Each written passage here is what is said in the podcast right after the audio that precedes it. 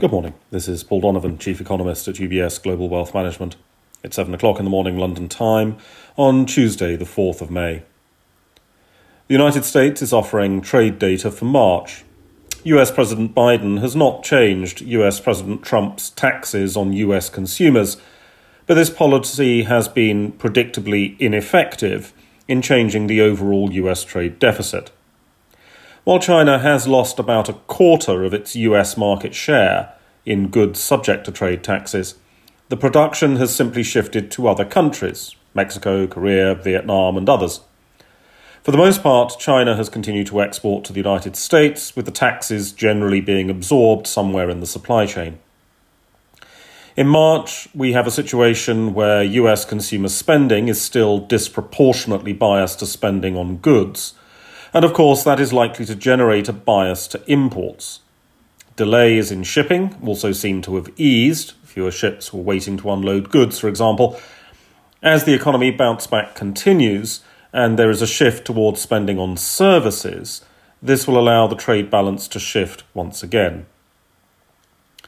With the global economy still focused on inflation pressures, South Korean consumer price inflation for April rose in year on year terms.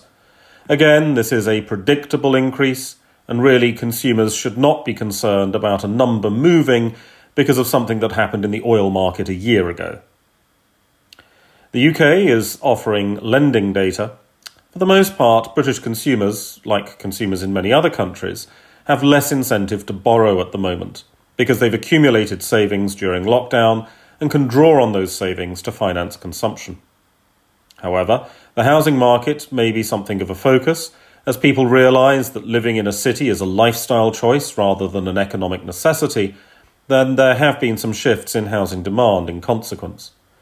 This may lead to being reflected in the mortgage application numbers. US Federal Reserve Chair Powell, who is not an economist, made some remarks on the economy yesterday. Powell stressed that while overall economic growth was positive, the benefits so far have been unevenly distributed. There is some inevitability about this. The manufacturing sector and professional services are least likely to be subject to pandemic restrictions.